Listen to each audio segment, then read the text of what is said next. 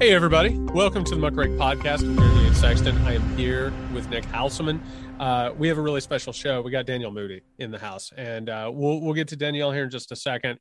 But to go ahead and do a little bit of house cleaning, this Thursday, October 20th, 7 p.m. Eastern, it's time again to get together. We're going to have a live show, a live taping of the Weekender edition. If you want, if you want to hang out, see what Nick and I have to say, see other people, have a good time all you have to do is go to patreon.com slash muckrake podcast. That's this Thursday, October 20th at 7 p.m. Eastern. And on that note, speaking of live shows, um, I'm really excited about this. Uh, we have just formed a partnership, a formidable partnership with the great, great host of Democracy-ish. Uh, Democracy-ish. I, I've been practicing rolling that off the tongue all day, and I'm a Hoosier, and it fails every time, Nick. You rushed it. I rushed it. That's exactly. I got I got ahead of my skis. But uh, the Muckrake podcast and Democracy-ish are going to team up on election night. That's Tuesday, November 8th at 8 p.m. Eastern. That means that you are going to have exclusive coverage uh, that, quite frankly, cuts beyond all of the bullshit that uh, unfortunately you're going to be seeing on the major airwaves. And one of the people to join us, along with friend of the pod, Wajahat Ali, is Danielle Moodie, who is here with us today. Uh, Danielle is the host of the Woke AF podcast and co host of, again, Democracy-ish with uh, Wajahat Ali. Danielle, thanks for joining us. Thank you so much for having me. You know, you're a delightful person, and I hate that we have to have delightful people on the podcast to talk about just absolutely horrendous shit. Uh, but Danielle, uh, we are uh, a little ways out from this uh, midterm election, which we're going to have this exclusive coverage. Um, Nick and I have been talking for a while about how these narratives form, how these campaigns sort of take place over time. Um, there was a brief moment where it felt like maybe the Democratic Party was turning things around, maybe momentum was on their side. Uh, Nick and I had both talked about fearing that it that had happened too early, which mm-hmm. is a, a, story time and time again. Unfortunately, uh, it feels as if things have turned a little bit. We're watching, I would say, one of the most uh, repulsive slates of candidates uh, in in recent modern American political history. Um, we have now seen Herschel Walker, who we could talk about multiple episodes here, uh, flashing a prop uh, police badge at mm-hmm. uh, at a debate, and somehow or another, the modern conventional idea is that he overperformed. Uh, Mehmet Oz has continued to embarrass himself. Kari Lake and Blake Masters have already set the table for uh, claiming that their elections were stolen. Um, Danielle, how how are you feeling about things, and why are you positively optimistic about everything? Oh my God, what a wonderful setup. So, how am I feeling? Absolutely fucking nauseous. Yep. Um, I, I will say that I think to your to your opener that um, I do think that Democrats may have uh, had the early advantage, but then lost ground with deciding how to continue to pummel Republicans on their fascism and authoritarianism. I mean, you're you're watching these debates, and some of the things that are coming out of these folks' mouths um, particularly uh, Marjorie Taylor Greene, yeah. um, it, it's not things to be shrugged off, right? Like when you hear Republicans saying that uh, Democrats are trying to kill us, when you hear things, you know, that are planting the seeds for an election being stolen if you lose, but if you win, then all was good, right? Um, when you hear these things like, and Democrats are not punching back, as I continue to say, with the level of weight that is required. When your political opponents decide to drag you to the sewer, you can't operate on higher ground. You have got to meet them where they are because you're allowing for the, the voters to make the decisions that what that they think better uh, of themselves and we need to understand that like people need to be told why is this your opponent how are they different why is the Republican Party now just not the party of quote unquote family values and uh, of being pro life, that they are dangerous? And if you're not laying out, right, that case for the American people every time that you have a microphone in front of you, then what are you doing? Right? You're allowing them to set the narrative and then putting Democrats once again on the defensive. So I think we had this great momentum right, with the Dobbs decision in June. But if you're not continuing to not just talk about abortion, but talk about all the ways in which this country is getting ready to be pivoted backwards, and I'm not talking about a couple of decades, I'm talking about a couple of centuries, right? Then who's handling your messaging? Because it shouldn't be this hard. Um, I'm kind of curious in this in 2022 as a counterpoint, is it possible that uh, voters do not care who the person is they're voting for and what their values are. And they're just wanting a rubber stamp for the things that they're talking about, which gives them sort of value in that, and that gives them the nobility or the uh, the honor because they know Herschel Walker, whatever he's done, clearly doesn't match what he's saying, but they know he'll vote that way. So have we gotten to the point now where it doesn't even matter what the character of the candidate is anymore? Well, I'll just go ahead and say I, I, I think someone like a Herschel Walker doesn't happen in a vacuum. There is mm-hmm. no ability whatsoever for a Herschel Walker to suddenly become the king. And, and even though he's a Georgian hero, right? I mean, he is. He's like a folk hero in Georgia. But that being said, it is so obvious that he's incompetent. He has no ability whatsoever. I mean, the literally, if you isolate any moment from that debate with Raphael Warnock, you had one serious person on the stage and you had another person that is in need of an intervention. And you do not have a candidate like Herschel Walker. And I'm, I'm glad that you brought up Marjorie Taylor Greene because her certain style of absolute batshit craziness, it it somehow or another has sort of inoculated her from like serious analysis. Like we kind yeah. of like put her over here and don't pay attention to her. But a slate of candidates like this, Nick, I think it speaks to an absolute collapse of faith in our system. And it basically says the Republican Party has made, and I've said it before, it's sort of like a postmodern like recognition, which is representative government isn't real, right? It you're not having people who are staying up all night worrying over votes, who are considering what's going to happen. What you actually need is you need automatons. You need people who are going to vote along the lines that a Trumpist agenda is going to carry out.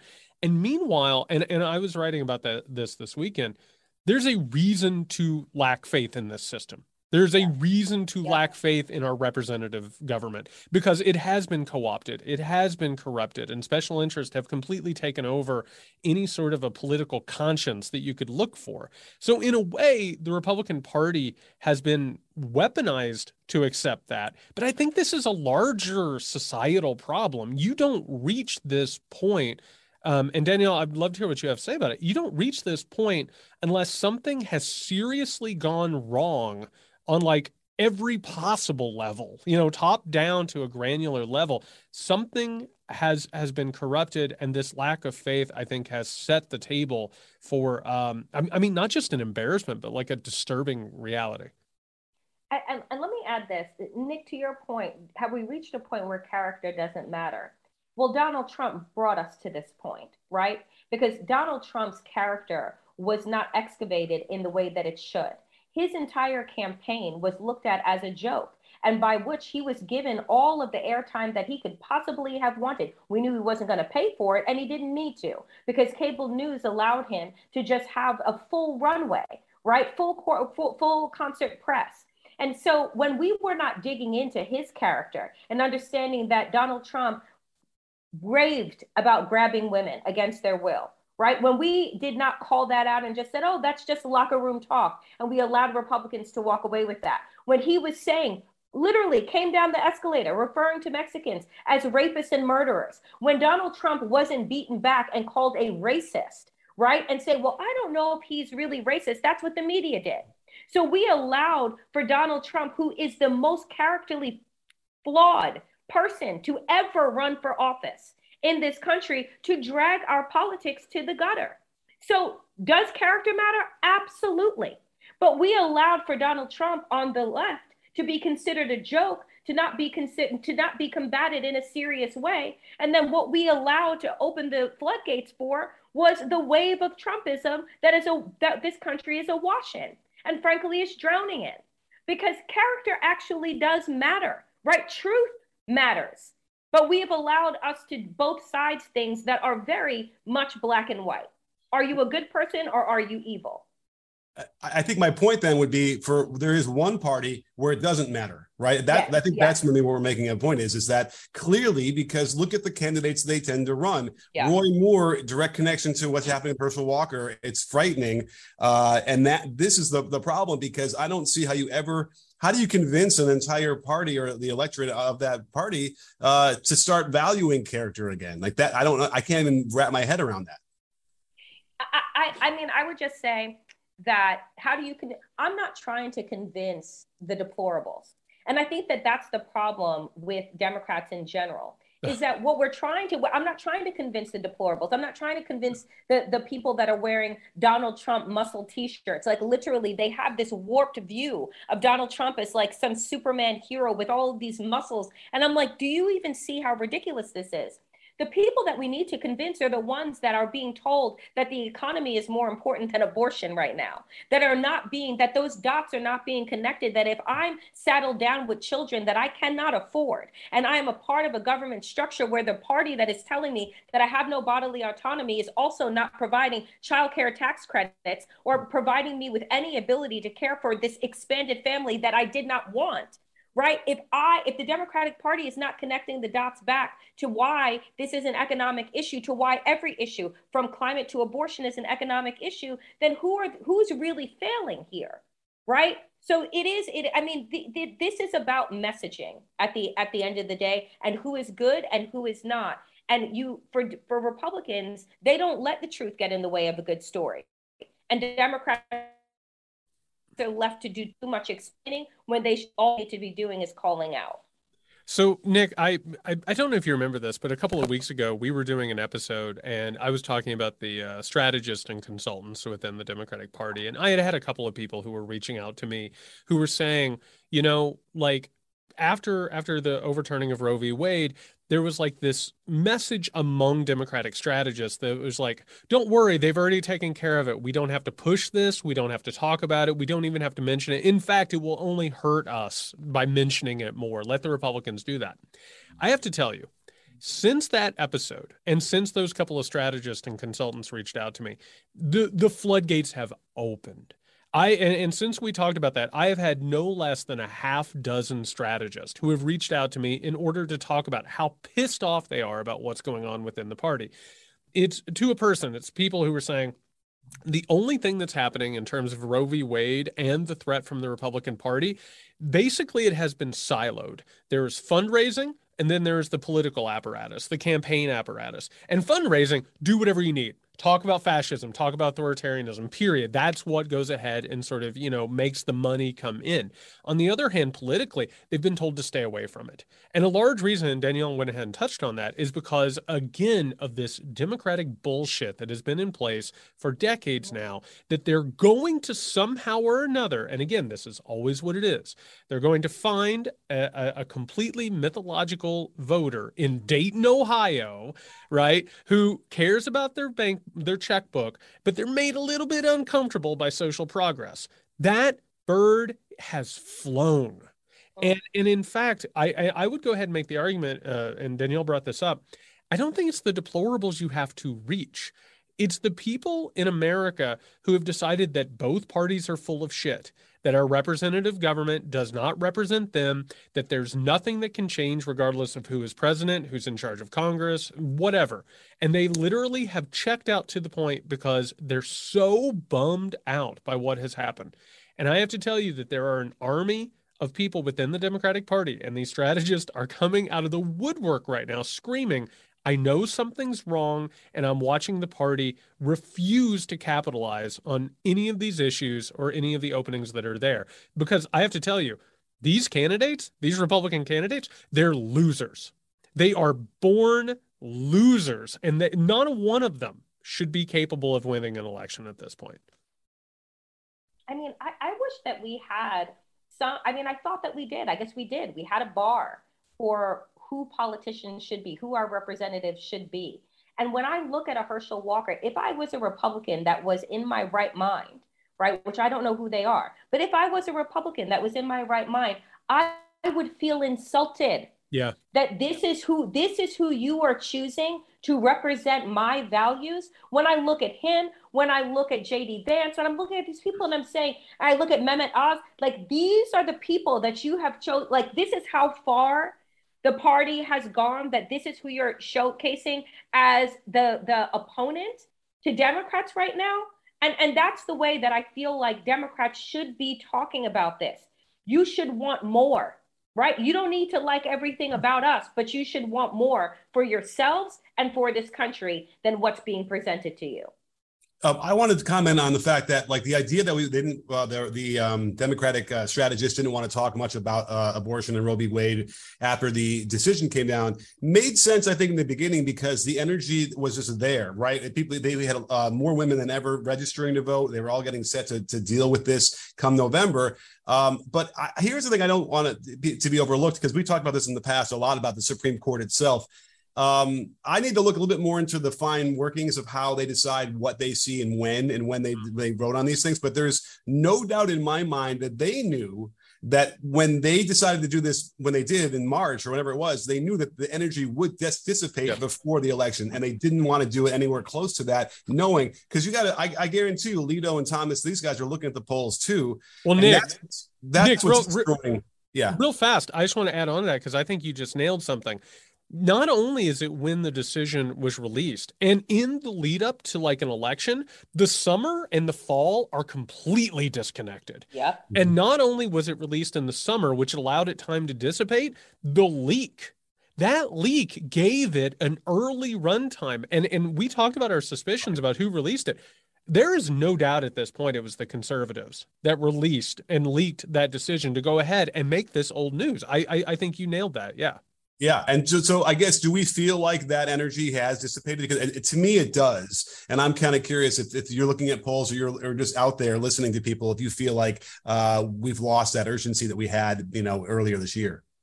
I mean, I, I, I do. I think that I think that the level of urgency has been has been lost has been deflated in a way. But I also think that it's about the inability of the Democrats to connect yes. these issues right? Like when we want to say when when you have it framed in the media that says, well, do you think that Democrats did the wrong thing by putting millions of dollars behind abortion instead of kitchen table issues? How is the amount of mouths that are around your kitchen table not a kitchen table issue? So when you are couching the things that matter to women and people with uteruses as saying like, oh, it's only this small group over here, as opposed to saying how it connects to everything else, that's what the voters need. That's what the Democrats needed to have done. So it's not just about capitalizing on the Herschel Walker, you know, abortion scandal, right? And his ability to make decisions about his future and the future of his family, and then denying, right, millions of people the same ability that he was afforded, right? So, yes, you can use these scandals, but it's also about keeping the conversation going and allowing people to connect the dots. And and I want to go ahead because this is something we need to talk about too, but I, I want to go ahead and, and cap off on that. The Democrat the Democratic Party did not release a plan of what would happen if they were given power in November. Period. There was no plan of how to codify Roe v. Wade into law. There was no, this is what we will do. This is what you are voting on. The Democratic Party let that momentum move. And one of the things that we have found, and we were talking about this before we started recording, and I think uh, Danielle, you and I, I, I, think we're talking about these polls, and, and Nick, you said you did too.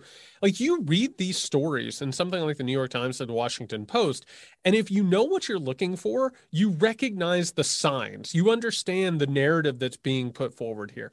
These polls that are being spotlit right now, leading into uh, the final stretch of this campaign, what we're seeing is that in one poll after another, from New York Times, Monmouth, you name it, all of them say that the trend right now is Republican in, in the direction of the Republicans saying that they trust Republicans to run the economy, which, by the way, if you want to know about horseshit mythology, that's about the worst horseshit mythology uh-huh. ever. If that's like handing like a, a, a, a, spiraling plane over to a passenger to go ahead and run it into the ground, that's mm-hmm. what that is. In the midst of all of this, what we keep finding, and this is what drives me up the fucking wall, we treat the economy like it's a separate issue, like it's something that has nothing to do with national security, with abortion, yeah. with every single part of this. And when we do that, and the Democrats, by the way, allow that to happen, they have no ability whatsoever. And, and it's either an unwillingness or an incapability. It's one or the other, depending upon the, the individual or the, the candidate. They have lost the ability to say there are reasons economic reasons why things like the overturning of Roe v. Wade have happened. There are economic reasons why that they're saying now there is a nearly 100% possibility of a recession at this point.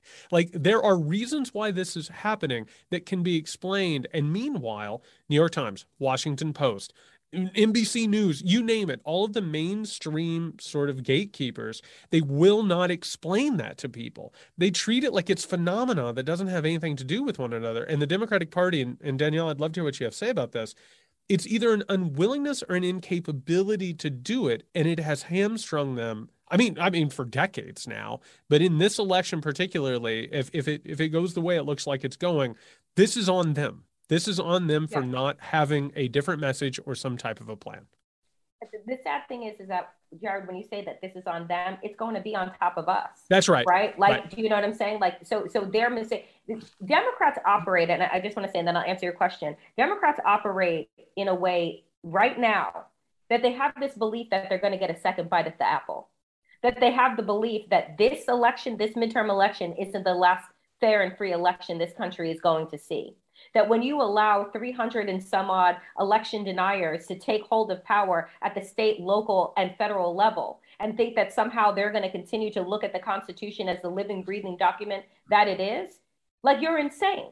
Yep. So, you know, I, I look at these issues and I think that you're right. They do. They create this idea around the economy. And either they're talking about the Dow, right? Either they're talking about the Dow tanking, they're talking about these things that don't affect real people's lives. Do you know what is also an economic issue outside of abortion that is Americans are waking up to? Climate change. Yep. I don't know if we think that we have an abundance of money that is wrapped up in FEMA that is going to be able to every time we have another historic century uh, storm that somehow there's going to be just a flood of billions of dollars to go and rebuild Fort Myer and go and rebuild, you know, Puerto Rico and go and rebuild Kansas. We don't, right? So your ignorance around climate issues, right, around the climate crisis is going to literally cost us billions of dollars trillions. that we don't have yeah. trillions of dollars that we don't have the ability to be to afford right so like if you are again not cre- looking at every single one of these headline issues and making the case for the american people as to why giving the you know giving the economy over to Republicans, to your point, I and I in my head I say it's like akin to giving a pack of matches, a lighter, and gasoline to a pyromaniac. That's right. Right? Like are we and we think that they're not going to burn the whole shit down? Like eh, you know, so I, I again, I it is going to be the failure of the Democratic Party to do exactly what they've been doing wrong for decades, which is messaging, which is telling the people like you're concerned about gas in your car and concerned about prescription drug costs, where there's only one party that has put together policies and plans in order to make your life a little more breathable, right? Because instead of referring to these Republicans as your friends from across the aisle and saying we are able to come to the table together, no, you're not. They voted against all the ways in which we could give Americans a little bit of relief in their paychecks as we're headed into this recession. So if you're not telling the story, right, then the, you're allowing them the space to make up their own. And what we don't need right now, weeks out of this election, are voters making up their own stories about who the Democrats and Republicans are. You know, I, I, I don't want to play the devil's advocate here, but I almost feel like I mean, certainly if you want to talk about historical trends that go back a, a century or more, maybe there's nothing you're going to be able to do to change the fact that the midterms are going to switch the Republicans, you know, on a down. It's a hard uh, road. It's a hard road, right? So it's so it's like I, I, don't know exactly like if they're sitting there wringing their hands trying to figure this out too because they know that like it, it almost doesn't matter. Like you can guarantee they're not going to get enough turnout basically, and it has to kind of go to that, right? Because if you see the kind of turnout we had, uh, you know, in the 2020 election where we had the most votes ever, well, you would assume, especially in the face of Roe v. Wade and other things we're dealing with, that okay, they'd come out again but they're not, right? And we know this already. Like no matter what you do, and look, you look how it's dissipated with the uh, the energy we had. So I don't know. I don't want to make it seem like they should just they give up and they don't even try, but it, it definitely feels like there's something hardwired into the system as it is that, that will indicate that it almost doesn't matter what you do or say it literally is a thing where the Democratic Party has and and and by the way, we we've talked about this before. The Democratic Party has always been a reactive party. That's all the the Republican Party sets the battlefield. It sets the linguistic and the rhetorical battle. You know, and they they are so terrified of being seen as radical or dangerous or whatever they have been backed into and and, and quite frankly it's it's a near checkmate is what it is what the republican party has done to them the democrats have been turned into the defenders of the institutions they've had to become the people that say you know what? Things might not have been great but they're better than whatever's going to happen over here. And again like that doesn't fly when people lose their faith in institutions and when people realize it's been a raw deal all along all along. The democrats have gone ahead and accepted this and they have no offer whatsoever about how to make things particularly better they can do it around the edges right there's some means testing things that they can do they can do this over here the republicans at this point the message is guess what we're not really going to make your life better, but the people that you hate, we're going to make their lives fucking miserable. And the the real secret yeah. behind that is that they will make the people's lives miserable and then it'll come back to you. And yeah. that's how it always goes. They go ahead and they bring you in by saying, "We'll make their lives miserable. Your lives won't get that much better." And then eventually they come for you. This whole thing is an expression and this is one of the reasons why I think the, this midterm could have been different, Nick because we are currently like we're not just at a precipice we're we're on a we're on like a super slide you know at a county fair and things are going fast and th- th- this midterm in particularly is an expression of a larger economic shift that's happening in this country. And and by the way while we're on the subject of things like the new york times washington post nbc news msnbc they are giving swing voters all of the reason that they need to go ahead and vote for a Republican. Something like what's happening with John Fetterman. That basically they're taking a man's medical condition. He's shown he's capable. He, he's capable of going out, doing the job. We all know that he is. They are saying, hey, you know what? Maybe his health isn't all that great. And, you know, Mehmet Oz isn't great, but I mean, he doesn't need closed captioning to do an interview. Like, it is an expression that a lot of these people, and Danielle and I talked about this on the last time we did a podcast together these supposedly moderate middle class white people are opening the door for some of the worst, most grotesque possibilities in this country. And this didn't need to happen. This midterm, I think, Nick, could have been different, but you're right. The Democrats had an uphill climb. And in this case, I, I, all of those sort of elements are, are, are against them. I, I don't know. Danielle, how do you feel about that? You know, I, I wrote a piece for the Daily Beast, my, my, my latest one, which was basically talking about why Democrats are the real patriots. And that was the messaging that they needed and can still use to frame up where we are right now, which is that, yeah, of course, in, in every midterm election, the party that is in power loses seats, right? We're not in usual times.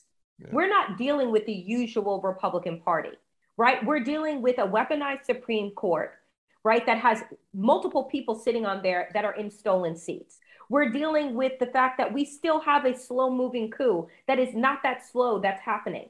We have these uh, candidates, Republican candidates, that are using political violence rhetoric in their campaigning, right? They are they are signaling and showing you what rule looks like, what this country looks like. We have people that are talking about America for the first time as a backsliding democracy yeah. Right. So this is not normal times. And it was, and it is Democrats' jobs to say that. Right. Like we are living in a time with global health pandemic where the Republican Party voted against increased uh, economic care to Americans. Right. Where, where, where Ron DeSantis is just able to use leftover COVID money that he allowed people in Florida to die of to go ahead and pull and pull political stunts with human beings as if as if they're animals charting them all around the country so why aren't we calling out this is the party right they are giving you everything to say to the American people, this is who we are. We're not perfect. We're not by any means saying that Democrats are imperfect, but we're not crazy, right? We're not sadists, right? Like, so if you can't make the case with these cartoon villains that they have literally shown themselves to be, then my goodness, what the hell are you doing? You know, oh, go ahead. Oh, you know, Biden dipped his toe in this by using the word fascism or semi-fascist, Semi. whatever. I'm glad, I'm glad you brought that up. Go ahead. Yeah. Yeah, and and you know, obviously they must have looked at the reaction to that, right? Because this is all about A/B testing to see what they should be talking about, and it must not have gone over that well, right? Because he kind of stopped, and I don't hear too many of the other Democratic leaders using that kind of language either. They're probably still so afraid of the deplorables, uh, you know, label um, you know, and again, the other problem we are dealing with, which is directly related to this this uh, election, is that uh, the gerrymandered uh, congressional districts are so locked and intractable as it is anyway that for the House representatives. I don't know if it matters at this point. And, and as a result, it's like shame on the voters. I, I kind of feel like I know we need to have leaders that are leading and supposed to give us all the, you know, the impetus to know how to vote, but like I've gotten I've soured on the people, uh, a lot of the people who are are voting on this because there has to be some semblance of knowledge of what they're voting for and who they're voting for, and they don't care.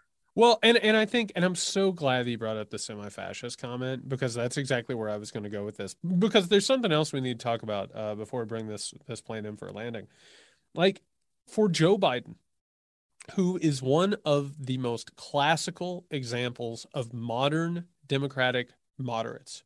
He has been right there in the middle. That's that's his, always been his talent has been to find that centrist position between the Democratic and the Republican Party. The fact that this person who said the the Republicans are going to wake up from their fever, you know, all these things are going to get better. The fact that he through his administration, all the people advising him felt like he could say semi-fascist tells you how far the Republican Party has moved into fascism, first of all. Second of all, semi fascism is a lot like being semi pregnant. There's no such thing, right? You are either pregnant or you're not. And in this case, like this is a situation where the Republican Party, by the way, is not just into fascism not just into authoritarianism. Uh, in in one of the and, and by the way, Nick, you nailed this a long time ago, and it's something I think about almost every day reading the news. It's the mask that slips. Yeah. And part of this is, and, uh, and and this is something we probably should have talked about in this podcast earlier. We need to talk about crypto fascist. We need to talk about crypto Nazis. And when we say that, that isn't about NFTs. This isn't about blockchains.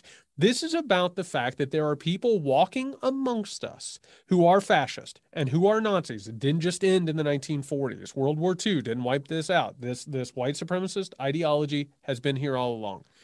Now all of a sudden, the mask isn't just slipping. The mask is has been thrown out the window. It's rolling down the highway. One of the things that we're seeing, and it is escalating quickly. Fascists and Nazis rely on a few very predictable tropes and cycles and narratives. Right now, we're taking it to the next level, which is anti Semitic conspiracy theory mm-hmm. peddling. And it's not a coincidence, by the way, that for years we've been seeing globalist with you know parentheses around it that we've been talking about zionist conspiracies. It's not a conspiracy you know it's not a coincidence that uh, kanye west goes on tucker carlson and suddenly starts talking about you know jewish conspiracies against him or he's now talking about like people planting fake people in his house you name it uh, he's now also been approached by Candace Owens, apparently, to go ahead and try and buy Parler, which we got to talk about for a second. But also now, Donald Trump, who has always peddled dog whistles or sirens, depending upon what you're paying attention uh-huh. to, is now coming out openly talking about Jews needing to get their business together and needing to be more like Israeli Jews. Like, I, I Danielle, I, I want to hear your take on all of this, but I have to say, this is, it's like watching a Pokemon evolve like it is moving to its next level, and there's a lot of different reasons for that. But yeah, I want I want to hear what you have to say about that, Danielle. I mean, the thing that I will tell people is, you know, sometimes in the United States we are so insular that we don't pay attention to the trends that are happening abroad. Yeah. Giorgia Meloni, Italy. When you have somebody who is backed by Steve Bannon, backed by Donald Trump, far right, this isn't just an American problem that is happening. It's a global problem that is happening. And anti-Semitism, uh, anti, you know, be, being homophobic and transphobic and anti-black, these are all part of the same monster that you're talking about, Jared. And I think that again, mainstream media spends too much time contorting itself into political pretzels, trying to figure out whether what Donald Trump or what Kanye West has said is actually anti-Semitic or is it not. Like why do we waste waste so much time on the fucking debate aspect of it instead of being honest about what's being said? When you tell Jewish people in America that they should, you know, pay attention before it's quote unquote too late, too late for what, Donald Trump? That's the question that the media should be asking. Too late for what? Right? Too late for the good white evangelical Christians to start planting what? Uh, the burning crosses on their lawns?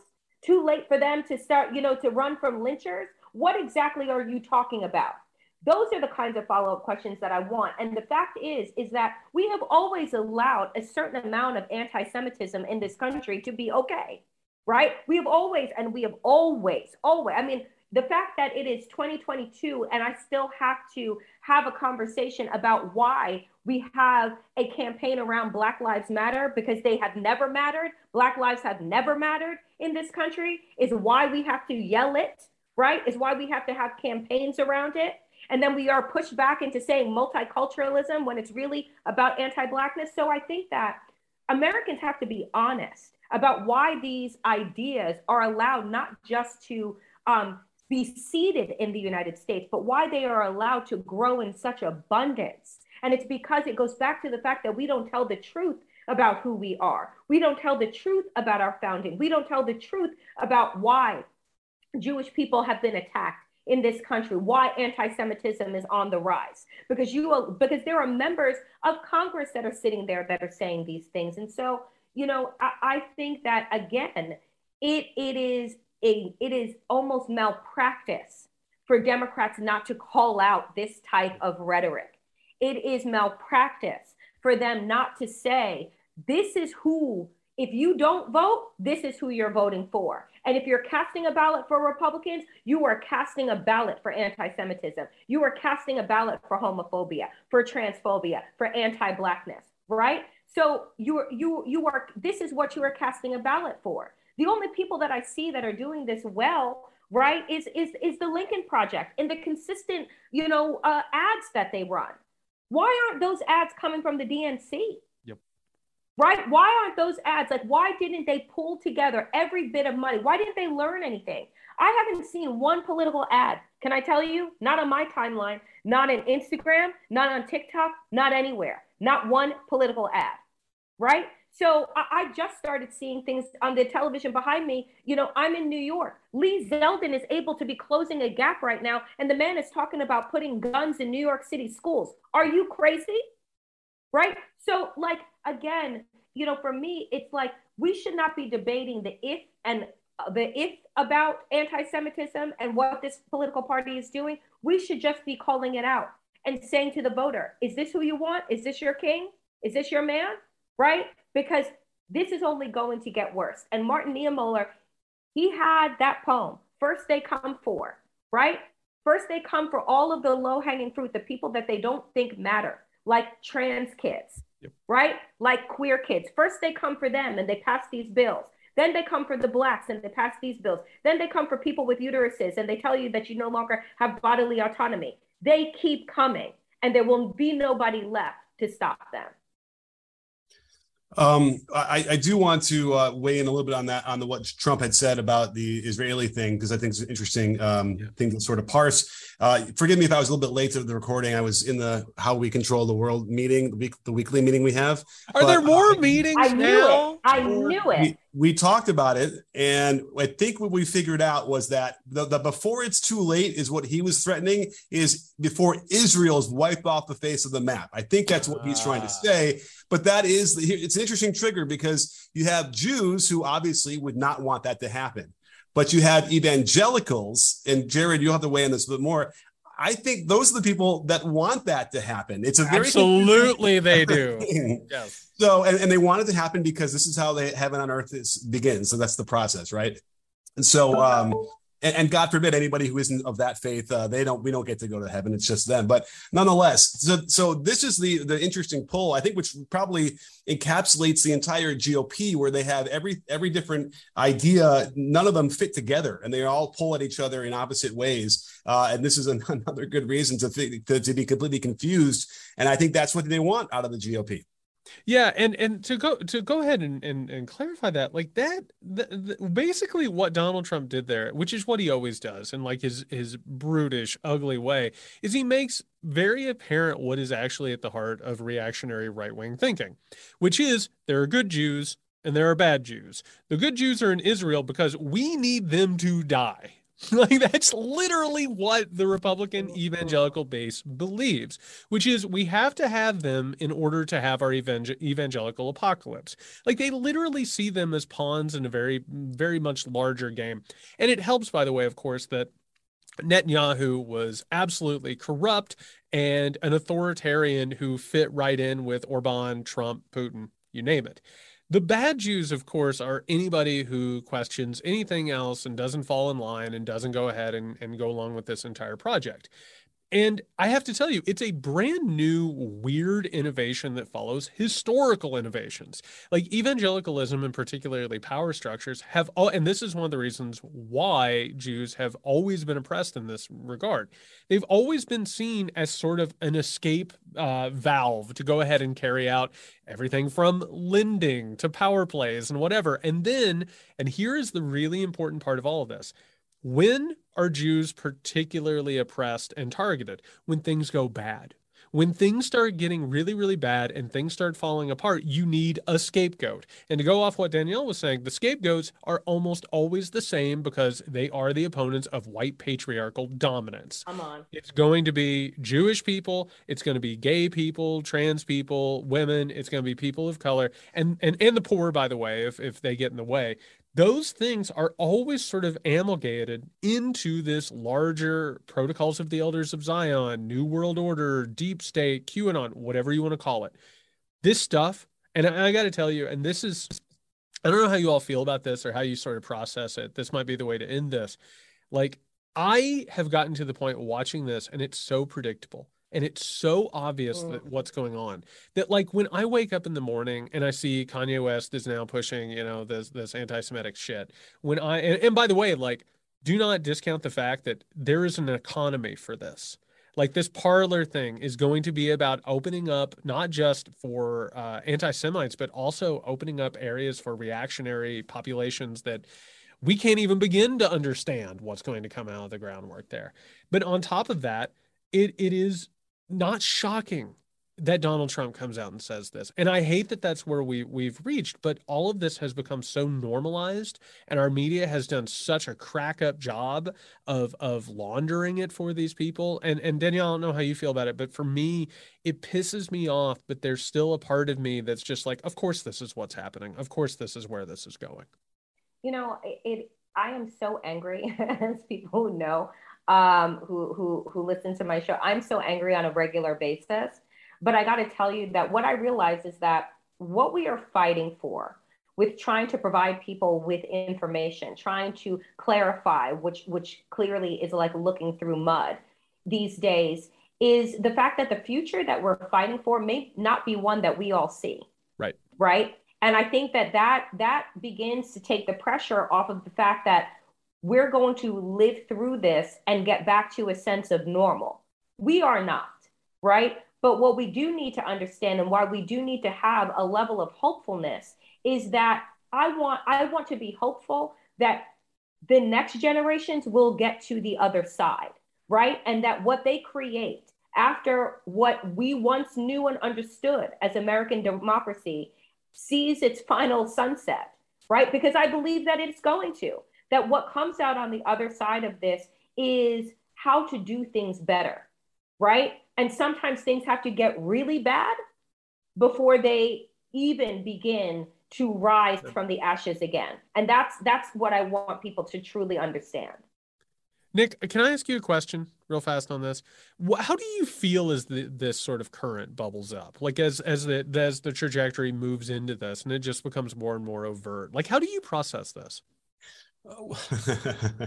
I mean, you know, is there a certain like you know uh, uh, tinge of excitement to the notion of hey, we wait, we really control the world, like all those different things? Like, does that make me feel like you know good? Like, like it, it kind of just I mean, here's the thing: there are depends on where you live and where you are. Uh, you know, you might not ever feel any kind of anti-Semitism. It doesn't really. It's like you're watching it from a, a very separate. You know, this is not anything that's connected to me.